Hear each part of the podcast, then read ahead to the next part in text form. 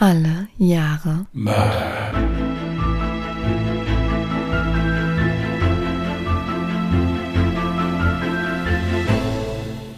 Herzlich willkommen zu Alle Jahre Mörder, der True Crime Podcast mit Christian, hallo. Und Jasmin. Hi.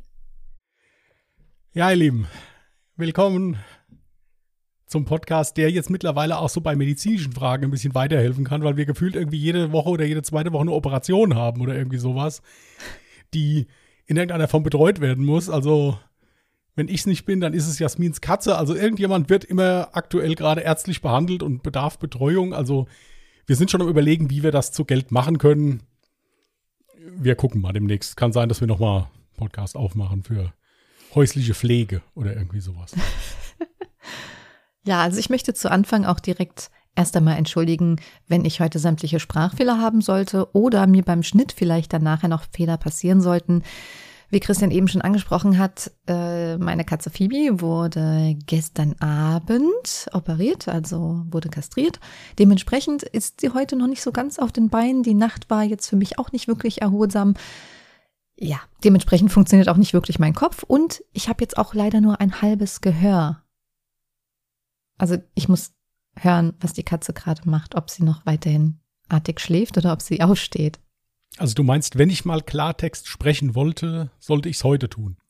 Richtig. Ja gut, da habe ich mich jetzt nicht darauf vorbereitet, also insofern kann ich da jetzt auch leider nicht weiterhelfen. Aber gut. Ja, also ich bin seit zwei Tagen ohne Schmerzmittel. Also falls ihr dann irgendwann mal so einen Seufzer hört oder ich dann vom Stuhl gefallen bin oder irgendwie sowas, liegt es dann daran, dass ich halt keine Schmerzmittel mehr nehme. Aber ansonsten sind wir wirklich top motiviert, das hier heute zu rocken. Ja, also Ja, ja. es gibt echt, das sind, das sind alle Einschränkungen im Prinzip, die vorhanden sind. Und dennoch sitzen wir hier. Mhm. Bei Jasmin müssen wir ein bisschen aufpassen, dass sie nicht einschläft, aber ansonsten nein, nein, es geht schon, es geht schon. so.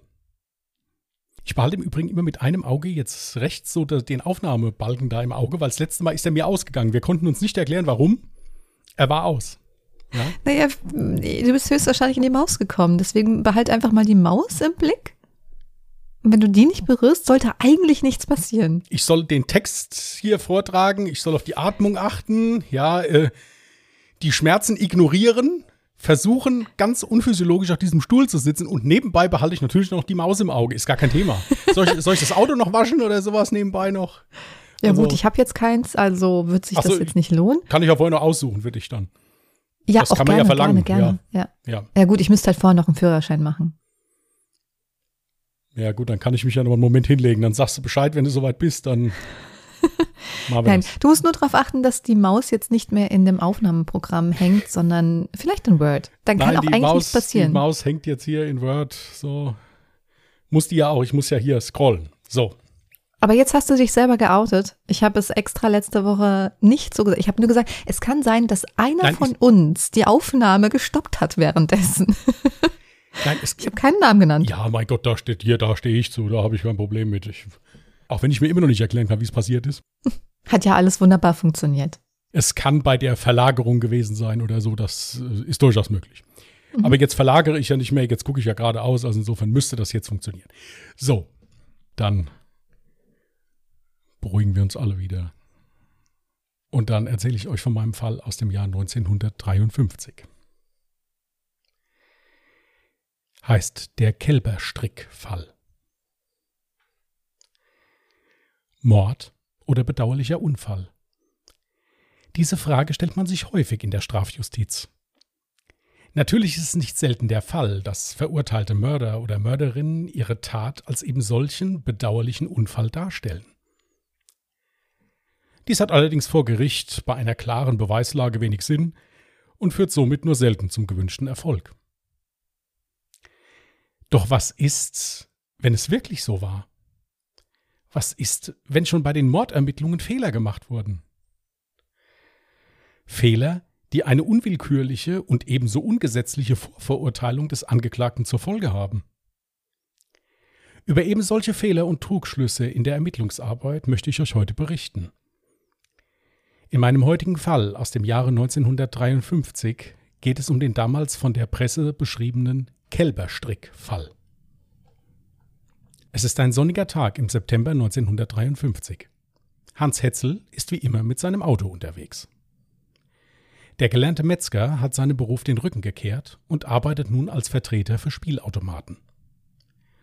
Hierfür klappert er die Restaurants und Kneipen im damals noch geteilten Deutschland ab. Der verheiratete Mann mag seinen Job. Er lässt ihm die nötige Freiheit, um aus dem tristen Familienalltag auszubrechen denn unter seinen Freunden und Bekannten gilt es als offenes Geheimnis, dass Hans es mit der ehelichen Treue nicht immer ganz so genau nimmt. Auf seiner Fahrt am 1. September 1953 fällt Hetzel die damals 25-jährige Anhalterin Magdalena Giert auf. Sofort hält er an und bietet der hübschen jungen Frau an, sie mitzunehmen. Auf seine Frage, wo sie denn hinwolle, schien sie noch nicht so festgelegt. Und da sich beide auf Anhieb gut verstanden, bot Hetzel ihr an, ihn auf seiner Verkaufstour zu begleiten. Magdalena willigte sofort ein, und beide setzten ihren Weg fort. Was Hetzel zu diesem Zeitpunkt noch nicht ahnte, war, dieser Tag wird sein ganzes Leben verändern. Und das nicht im positiven Sinne. Während der Fahrt unterhielten sich beide angeregt, und aus der Unterhaltung wurde schnell ein heftiger Flirt. Was sie bei ihrem innigen Gespräch unerwähnt ließen, war, dass beide verheiratet sind. Denn wie Hans Hetzel ist auch Magdalena Giert verheiratet und sogar Mutter dreier Kinder. Sie ist gebürtig aus Ostdeutschland und ihr Mann arbeitet in Offenburg. Hierbei begleitet sie ihn öfters. Nachdem beide eine Zeit gefahren waren, bot Hans Hetzel der jungen Dame an, sie zum Essen einzuladen. Magdalena willigte erfreut ein. Beide kehrten einige Kilometer später in eine Gaststätte in Trierberg im Schwarzwald ein. Nach einem schönen Abendessen und einigen Gläsern Wein wurden die Gespräche immer intimer und beide konnten immer weniger die Finger voneinander lassen. In seinem späteren Verhör beschrieb Hans Hetzel es so, dass beide Brüderschaft getrunken hätten und bei dem dazugehörigen Kuss sich schnell einig waren, die Gaststätte zu verlassen, um sich nach einem etwas ruhigeren Plätzchen umzusehen. Beide stiegen in Hans Hetzels Wagen und fuhren einige Kilometer in den Wald. Hier auf einer Lichtung begannen sie sich zu küssen. Nach Aussagen von Hetzel sei die Initiative, Sex zu haben, von Magdalena ausgegangen. Aber er räumte auch ein, dass sie ihn nicht lange habe überreden müssen.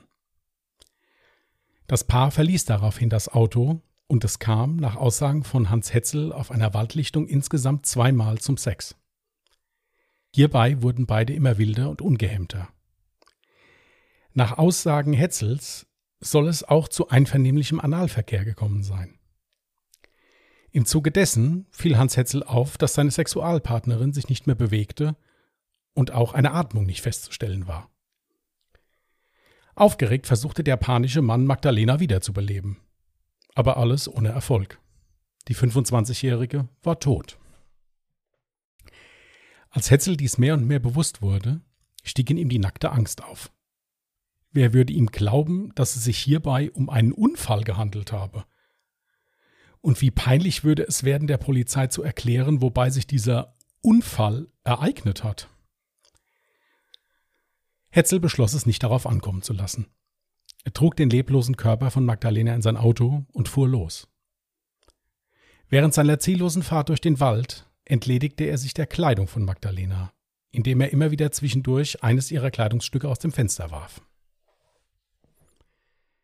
Als Hetzel nach seiner Irrfahrt wieder eine befestigte Straße erreichte, fuhr er nach Appenweiler, legte Magdalenas Leiche an einer Böschung ab und verschwand. In der Nähe des Ablageortes hatte man vor kurzem die Leichen zweier unbekleideter Frauen gefunden. Hetzel hoffte, dass er aufgrund dieser Tatsache von sich ablenken könnte. Zwei Tage später fanden Spaziergänger die Leiche von Magdalena Giert und verständigten die Polizei. Die Identifizierung ging recht schnell und somit war von dem Leichenfund am nächsten Tag in der Presse zu lesen. Als Hans Hetzel davon erfuhr, konnte er nicht länger schweigen und stellte sich der Polizei. In einem Verhör berichtete er den Beamten, wie es sich zugetragen hatte. Doch niemand glaubte ihm. Als hauptsächlicher Grund hierfür gaben die Beamten die Tatsache an, dass sich Hetzel der Leiche nach der Tötung entledigt habe, um so von sich abzulenken. 1955 kam es zum Gerichtsprozess vor dem Landgericht Offenburg. Zur Untersuchung und Begutachtung der Leiche wurde der erfahrene Gerichtsmediziner Albert Ponsold aus Münster bestellt. Dieser war sich aber schon vor seiner Untersuchung darüber sicher, dass es sich bei Hans Hetzel um einen skrupellosen Sexualkiller handelte. Sein Gutachten erstellte er anhand der Obduktionsberichte sowie der dabei angefertigten Fotos. Die Leiche selbst hatte der namhafte Gerichtsmediziner weder gesehen noch untersucht. Dies schien auch nicht vonnöten. Zu klar war der Fall. Anhand der Obduktionsfotos bescheinigte Ponsold dem Gericht den Tod durch Erdrosseln. Mit einem Kälberstrick.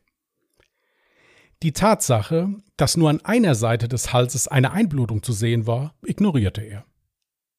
Für einen Erstickungstod durch Erdrosseln sprach auch die bei der Obduktion festgestellte Erweiterung des Herzens.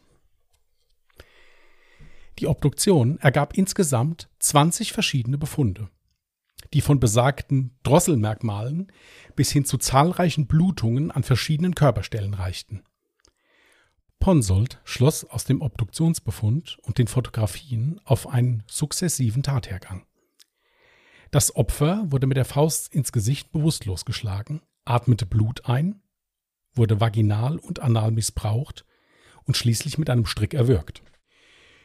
Ponsolds Hauptargument war, dass jeder der Einzelbefunde verschiedene, zum Teil auch postmortale Ursachen haben konnte.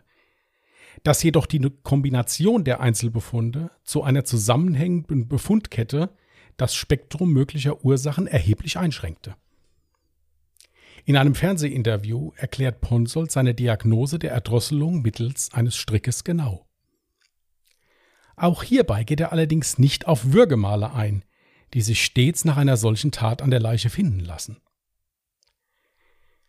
Die sehr genaue Darstellung des Verbrechens und auch die Tatsache, angeblich sogar die Penisgröße Hans Hetzels in die Ermittlungsakten aufgenommen zu haben, schockierte das zum damaligen Zeitpunkt noch sehr brüde Deutschland der 50er Jahre. Das Gericht verurteilte aufgrund des Gutachtens den Angeklagten Hans Hetzel 1955 wegen Mordes zu lebenslanger Haft. In den folgenden 16 Jahren, die Hetzel im Zuchthaus verbrachte, beteuerte er immer wieder seine Unschuld. Seine Anwälte versuchten über Jahre verzweifelt ein Wiederaufnahmeverfahren zu erwirken und vor allem ein glaubhaftes Gegengutachten erstellen zu lassen. Viele Jahre lang scheiterten sie immer wieder mit ihren Versuchen. Doch dann bekam einer von Hetzels Anwälten Kontakt zu einem Gerichtsmediziner aus der damaligen DDR. Und dieser Arzt war nicht irgendwer. Es war Otto Prokop, ein Gerichtsmediziner und Dozent für Rechtsmedizin aus Ostberlin. Prokop galt in den eigenen Reihen als absolute Legende. Ein Mann, der für seinen Beruf lebte. Auch wenn seine Methoden, Fälle zu lösen, nicht immer ganz unumstritten waren. So experimentierte Prokop bei unschlüssigen Tathergängen gerne mit Leichen, die sich der Wissenschaft zur Verfügung gestellt hatten, um somit Tatabläufe zu rekonstruieren. Hierfür hatte er natürlich stets alle erforderlichen Genehmigungen. Ebenso war bei Otto Prokop die Wissenschaft und die Lösung des, der Fälle oberste Priorität. Ein großes Aufhebens um seine Person mochte der aus Österreich stammende Mediziner, der stets eine Fliege trug, eher weniger. Und eben dieser Otto Prokop begann nun, sich in Hans Hetzels Fall einzulesen.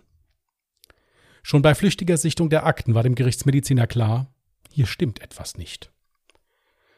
Und so wie im vorherigen Gutachten beschrieben, kann sich dieser Fall nicht zugetragen haben. Als erstes fiel ihm auf, dass das Opfer nur an einer Seite des Halses eine Strangmarke aufwies. Dies könne unmöglich der Fall sein, wenn wie beim vorherigen Gutachten beschrieben eine Erdrosselung mittels Strick die Todesursache war. Vielmehr war Prokop der Meinung, dass der Bluterguss am Hals daher rührte, dass die Leiche auf einem Ast oder Stein gelegen habe. Hierfür machte er Versuche und konnte dies damit einwandfrei nachweisen. Und noch weitere Fakten deckte der Gerichtsmediziner auf. So habe Magdalena Giert kurz vor ihrem Tod einen versuchten Schwangerschaftsabbruch im dritten Monat hinter sich gehabt. Ebenso sei sie kurz vorher an Syphilis erkrankt gewesen und diese Erkrankung, wenn auch behandelt, habe ihren Körper zusätzlich stark geschwächt. Auch wird in einigen Veröffentlichungen immer wieder davon geschrieben, dass Magdalena Giert an einem Herzleiden litt. Nachdem seine Untersuchungen abgeschlossen waren, bescheinigte Otto Prokop, die Todesursache sei eine Lungenembolie mit einem darauf folgenden plötzlichen Herztod. Dies erklärte er auch in dem Wiederaufnahmeverfahren lang und breit dem Gericht. Sein Kollege Albert Ponsold, der Verfasser des ersten Gutachtens, saß beim Prozess lediglich im Zuschauerraum. Seine Aussage war aufgrund des neuen Gutachtens nach Ansicht des Gerichts nicht mehr vonnöten. Das Gericht entsprach dem Gutachten und sprach Hans Hetzel im Jahre 1969 nach 14 Jahren unschuldiger Haft frei. Der Richter saß mit dem Gutachten Prokop schließlich als erwiesen an, dass das Gutachten von Ponsold oberflächlich und falsch war. Die restlichen Verletzungen an der Leiche wurden den erfolglosen Reanimationsversuchen Hetzels sowie dem Transport in dessen Auto und dem späteren Ablegen an der Fundstelle zugeschrieben. Die ursprünglichen von Ponsold für die Drosselmerkmale vom Kälberstrick gehaltenen Spuren am Hals der Toten konnten einwandfrei der Ablage der Toten durch Hetzel zugeordnet werden. Hans Hetzel wurden ob des fatalen Justizirrtums 141.000 D-Mark Haftentschädigung zugesprochen. Und er verließ das Gericht als freier Mann. Sein Leben bekommt er nach dieser langen Zeit jedoch nur schwer wieder in den Griff. Seine Ehe ging nach seiner Verurteilung in die Brüche und viele seiner Freunde wandten sich von ihm ab. Wieder in Freiheit heiratete er ein zweites Mal und bekam mit seiner Frau zwei Kinder. Jedoch konnte er das Erlebte nur schwer verarbeiten und wurde mehr und mehr depressiv. Im Jahre 1988 verstarb Hans Hetzel an Krebs. Späteren Berichten zufolge hinterließ er seiner Familie Schulden von über 500.000 Mark. Okay, ein sehr interessanter Fall bei dem wir es jetzt tatsächlich mal wieder haben, dass da jemand zu Unrecht verurteilt wurde. Ja, also ich fand das ziemlich krass. Also ich hatte diesen, um eine kurze Erklärung abzugeben, ein Kälberstrick mhm. ist ein ganz normales Seil. Mhm. Damit sind früher wirklich da offenbar wohl Kälber geführt worden oder sowas. Ich musste das auch nachgucken. Deswegen, das hat sich so spannend gelesen am Anfang. Ich dachte, hier wird jetzt gemordet bis zum geht nicht mehr ähm, und dann war es sowas. Aber ich fand es halt so interessant, dass das, ja, das war so der, das klassische Beispiel für eine Vorverurteilung. Mhm. So meiner Meinung nach. Und deswegen habe ich den genommen, den Fall. Was mich jetzt stark gewundert hatte, zum Ende hin hattest du gesagt, er hinterließ Schulden von über 500.000 D-Mark. Wie schafft man so etwas wenn man ja eigentlich eine Haftentschädigung von 141.000 D-Mark, ich meine, D-Mark, damals war das ja, also da war die D-Mark ja noch wesentlich mehr wert. Es wurde da in verschiedenen Artikeln, die ich gelesen habe, und ich habe auch so eine ganz kurze Doku dazu gesehen, nur kurz drauf eingegangen. Also es war im Prinzip so, das war ein gebrochener Mann, der war fertig mit der Welt. Hm. Die haben den kurz nach seinem Freispruch noch mal kurz interviewt und haben ihm die Frage gestellt, ob er jemals wieder an die Gerechtigkeit der deutschen Justiz glauben könnte. Und daraufhin hat er gesagt, ja, das könnte er bestimmt irgendwann wieder, wenn halt eben nicht so umgesprungen würde mit den Leuten wie mit ihm. Ja. Also, warum der 500.000 Mark Schulden hatte, das konnte ich leider nicht in Erfahrung bringen. Vielleicht hat er ein Haus gebaut oder also keine Ahnung, äh, ich weiß vielleicht es nicht. War auch berufsunfähig. Ja. Hat über seine Verhältnisse dann gelebt, wie ist, du schon sagtest, vielleicht ist, noch Haus gekauft etc. pp. Mhm. Ist durchaus möglich. Wie gesagt, das konnte ich leider nicht herausfinden. Ich fand es halt nur interessant. Ja, die haben da mehr oder weniger ein Leben zerstört. Wenn man es jetzt mal, kann man ruhig so sagen. Ja, das kann man durchaus so sagen. Ich möchte mir nicht vorstellen, wie das ist, 14 Jahre unschuldig hinter Gitter zu kommen. Vor allem muss man es ihm auch wirklich hoch anrechnen, dass er dann trotzdem den Mut gefasst hat und zur Polizei gegangen ist, nachdem die Leiche aufgefunden wurde. Ich weiß jetzt nicht, wie hoch die Wahrscheinlichkeit gewesen wäre, ihn als Täter festzunageln. Wahrscheinlich damals eher unwahrscheinlich. Also das Einzige, womit man ihn meiner Meinung nach hätte kriegen können, wäre, dass jemand, der in dem Speiselokal gesessen hat, ihn oder die Frau wiedererkannt hat oder vielleicht sogar gekannt hat. Mhm. Ja, weil ich gerade überlegt habe, klar wären DNA-Spuren an der Frau zu finden gewesen, aber zu der damaligen Zeit konnte man die ja gar nicht direkt auswerten, oder? Gehe ich jetzt einfach mal von aus? Also, nee, würde mich auch wundern. Also, man hätte es, wie gesagt, dadurch machen können. Ich meine, der war Vertreter für Spielautomaten. Mhm. Was jetzt möglich ist, was ich nicht weiß, ob diese Gaststätte, wo er mit der Frau war, ob er die gekannt hat, ob er vielleicht auch den Wirt gekannt hat oder sowas, aufgrund mhm. seiner beruflichen Tätigkeit. Das war vielleicht der Grund. Aber auch das zeigt, das war kein Verbrecher. Der hatte halt Panik, klar, also auf die, dass er dann sogar noch auf die Idee gekommen ist, ich leg die Leiche da ab, wo letztens zwei Leichen gefunden wurden. Mhm. Das war so das Einzige, was ich dem Mann an krimineller Energie Richtig, zurechnen ja. würde. Wollte ich auch gerade sagen, also so diese erste Handlung kann man irgendwie nachvollziehen, dass er da in Panik gehandelt hat schwierig jetzt die Aussage, dass er jetzt extra die Leiche dort abgelegt hat, wo sowieso schon mal zwei Leichen gefunden wurden. Aber ja, ich, ich wüsste gar nicht, ich glaube, ich würde wahrscheinlich auch, also Willen, aber wenn mir sowas passieren würde, ich glaube, ich würde auch erstmal total in Panik geraten. Und wenn ich mir dann auch noch vorstelle, wie du ja schon erwähnt hast, damals in den 50ern, da war man ja doch eher noch so prüde unterwegs. Da hat man nicht öffentlich über Sex oder gar Analsex oder sowas gesprochen. Nein, aber ich denke, uns allen sind ja schon mal Sachen passiert, irgendein Fauxpas, wo man denkt, wenn ich das jetzt erzähle, das glaubt mir kein Mensch, dass das wirklich so war. Mhm. Weil andere Lösungen viel naheliegender sind. Ist ja, Gut, da ging's, ja. da geht's dann zum Glück nicht um Mord. Ja. Nein, ich nein, ich meinte jetzt so generell so im täglichen Leben. Nein, das ist, das ist, nein, nein, das nicht. Gott sei Dank, Gottes Willen. Aber sein größtes Problem war wirklich, und das kann ich dem dieses Gefühl, was der hatte, kann ich sogar nachvollziehen. Wer glaubt mir das jetzt hier? Ja, richtig. Mitten in der Nacht im Wald, beide betrunken, äh, hm. die Frau tot, mehrere Male Geschlechtsverkehr, dann auch noch auf eine damals absolut undenkbare Art und Weise oder zumindest eine Art und Weise, wo nicht drüber geredet wurde. Hm. Da hat er gesagt, wer glaubt mir das jetzt? Was mache ich jetzt? Das, also diese nackte Panik, die in dem aufgestiegen ist, hm das kann ich verstehen. Plus natürlich, ja. dass er aufgrund dieses Deliktes dann schon sofort sich eine Vorurteilung eingefangen hat. Ja. Jetzt ist natürlich die Frage, sagen wir mal, der Unfall wäre passiert und er hätte direkt danach Polizei, Krankenwagen gerufen. Hätte er dafür irgendwie belangt werden können? Nein. Nein, vom rechtlichen her nicht. Wenn die Frau ja vernünftig untersucht worden wäre, mhm. wäre das ja sogar rausgekommen. Richtig. Ja. Und jetzt ist aber nochmal die zweite Frage. Also da war mich mir sicher, dass er dafür nicht belangt werden kann. Aber die zweite Frage wäre gewesen, wenn man ihn von Anfang an geglaubt hätte. Und von Anfang an, wer war der zweite Gutachter? Jetzt habe ich gerade den Namen vergessen. Otto Prokop.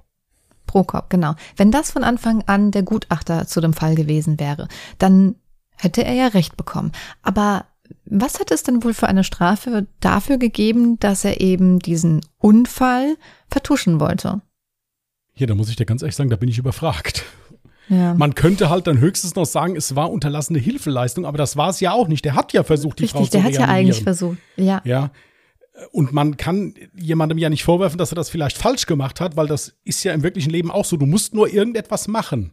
Mhm und zeigen, dass du versuchst zu helfen. Aber wenn du das nicht kannst oder keine Ahnung hast, ja gut, aber du hast es wenigstens probiert. Mhm. Ja. Hier, ich muss dir ganz ehrlich sagen, das wüsste ich nicht. Könnt ihr gerne mal bei Instagram in die Kommentare schreiben, was ihr meint. Ja. ja. Das ist meiner Meinung nach auch keine Körperverletzung mit Todesfolge, weil eine Körperverletzung impliziert für mich ja immer, dass ich jemandem Gewalt antue. Und das hat er ja nicht gemacht. Das war ja einvernehmlich. Also insofern äh, eher schwierig. Ja, richtig. Ja, also ich denke, dass er sich bis zu dem Zeitpunkt dann auch definitiv nicht strafbar gemacht hat, aber das Ganze zu vertuschen, das ist äh, durchaus strafbar. Es ist halt die Frage, okay, wie hätte er dafür belangt werden können? Was hätte er für eine eventuelle Haftstrafe oder Bewährungsstrafe erhalten? Das hat mich jetzt an der Stelle nämlich auch mal interessiert. Dann habe ich auch direkt schon gesehen, wir packen uns für den Fall dann immer so eine Beschreibung schon mal in die Dropbox rein und ein paar Bilder. Ich habe gesehen, da sind drei Bilder zu sehen. Äh, du hattest jetzt von dem zweiten Gutachter den Prokop erzählt, dass Ja. der stets eine Fliege getragen hat. Ich sehe jetzt auch gerade einen davon mit einer Fliege. Möchtest du ganz kurz zu den Fotos was erklären? Die werden wir ja dann auch auf Instagram Ja. und Twitter posten. Das erste Bild ist die Originalermittlungsakte zu diesem Fall mit einem Kälberstrick darüber gelegt, ob das jetzt einer war, den sie da im Auto gefunden hatten oder sowas, keine Ahnung. Das zweite Bild ist von Hans Hetzel und seinem damaligen Rechtsanwalt. Und das dritte Bild ist halt, wie gesagt, von diesem Dr. Otto oder Professor war er zum Schluss, glaube ich, sogar äh, Otto Prokop, der wirklich bis heute noch eine absolute Legende im Bereich der Gerichtsmedizin ist. Also der hat äh, Vorlesungen gehalten, auch in deutschen Universitäten dann, also westdeutschen, als es wieder vereinigt war dann auch. Und er hat auch ein Buch geschrieben, was bis heute noch als Lehrmaterial benutzt wird. Dieses Buch wollte ich mir kaufen, weil ich es sehr interessant fand. Also seine größten Fälle mit Bildern beschrieben von den Leichen hat er darin also niedergeschrieben, aber es ist Studienmaterial. Also es ist wirklich eher jetzt für Leute, die jetzt also Rechtsmedizin studieren wollen. Ich bin ja ein großer Fan von gebrauchten Büchern. Ja, also ich brauche das nicht immer neu. Ja, also das gebrauchte Buch würde auch immer noch um die 400 Euro kosten. Hui. Der Neudruck kostet äh, um die 500 Euro. Und wenn du äh, die Erstausgabe haben willst, sind wir, glaube ich, bei 1800 Euro. Ich habe da mal ein bisschen geguckt. Okay. Interessant. Also ich kenne es von medizinischen Lehrbüchern. Ich habe ja auch ein Buch stehen, was über 300 Euro kostet, aber 450 gebraucht, das ist schon ein Wort. Hm. Aber wirklich äh, heute immer noch absolut up to date. Also war ein absoluter Pionier damals, weil der halt wirklich auch immer mal einen Schritt weiter gegangen ist als andere. Dann wäre es noch ganz interessant zu wissen, du sagtest, auf dem einen Bild ist sein Anwalt und Hans Hetzel selber zu sehen. Wer ist jetzt davon Hans Hetzel? Links, rechts? Der Rechts? Rechte, Okay, gut. der so etwas leicht nach unten guckt. Okay, alles klar. Es gibt tatsächlich nicht viele Bilder. Also ich habe äh, gesucht, hatte dann noch ein Bild von Hetzel gefunden, das war aber dann rückblickend betrachtet einfach nur dieses Bild, das Gesicht von ihm ausgeschnitten. Aber das war so klein, das hätte man nicht schön jetzt in Instagram oder so darstellen können. Deswegen habe ich mich jetzt für das entschieden. Und wie gesagt, diesen Arzt, also wer Interesse hat, kann da gerne mal nach dem Googeln, also wirklich ein hochinteressanter Herr, muss ich echt sagen. Aber hat auch Interviews gegeben und so mit diesem leichten österreichischen Dialekt, den er dann immer noch hatte. Wirklich sehr, sehr interessant. Also, wer sich für sowas interessiert, aber man darf nicht so zart beseitet sein. Also, der nennt die Sachen beim Namen. Okay. Also wenn ihr euch für die Fotos dazu noch interessiert, dann könnt ihr die dann direkt auf Instagram oder auf Twitter euch anschauen. Auf Instagram findet ihr uns unter @allejahremörder mit OE geschrieben. Auf Twitter findet ihr uns unter @allejahremorde. Und wenn ihr noch Feedback, Fragen etc. pp. zu dem Fall habt, ihr könnt uns natürlich auch jederzeit eine E-Mail zukommen lassen unter contact at allejahremörder.de, auch mit OE geschrieben. Du hast gerade schon fleißig einen äh, Zettel und einen Stift Ja, das geholt. Problem ist, dass, wie gesagt, dadurch, dass ich nicht im Moment ganz, ganz selten nur hier sitze, es ist immer unheimlich schwierig, dass hier alles so liegt, wie ich es normalerweise gewohnt bin. Und deswegen Nee, nee, ich wollte ich wollt damit nur sagen, also möchtest du jetzt ein neues Jahr ziehen? Ja, weil äh, jetzt mit, ich wäre durch, wenn du keine Fragen mehr hättest oder Anregungen oder. Ich muss dazu sagen, ich hatte zu dem Fall auch ein bisschen was mm, gelesen, ein paar Artikel und fand, dass du den Fall jetzt auch nochmal schön einfach vorgetragen hast. Da waren ziemlich chaotische Artikel teilweise dabei, wo man dann den Durchblick äh, verloren hatte und von daher fand ich es jetzt ganz interessant, den Fall nochmal so von deiner Seite zu hören. Ja, ich habe es ein bisschen gerafft, weil das sonst. Es ist sehr verwirrend, teilweise, aber es stimmt so, ich habe es kontrolliert. Okay, dann losen wir mal eine Runde. 1990. Mhm. Laut Liste von meiner Mutti haben wir das ja auch noch nicht.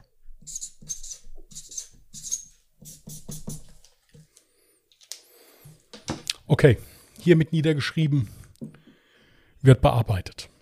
Sehr schön. Phoebe war auch die ganze Zeit artig. Ich habe die ganze Zeit gelauscht. Ich glaube, sie schläft noch. Das freut mich. Gut, ihr Lieben, hast du schon sämtliche äh, Kontaktadressen, wie man uns erwischen kann? Hattest du eben schon gesagt, ja? Ich bin, heute ein bisschen zerstreut. ich bin heute ein bisschen zerstreut. Ja, sorry, da, da habe ich angefangen, Zeug zusammenzusuchen hier. Ja, ja. ich habe es schon gesagt. Gut, ja, das, das, sind auch so Sachen, die könnten wir rausschneiden dann vielleicht, wenn man mir nicht da an Karren fahren will, wobei ich jetzt denke, dass das natürlich drin bleibe. Aber gut.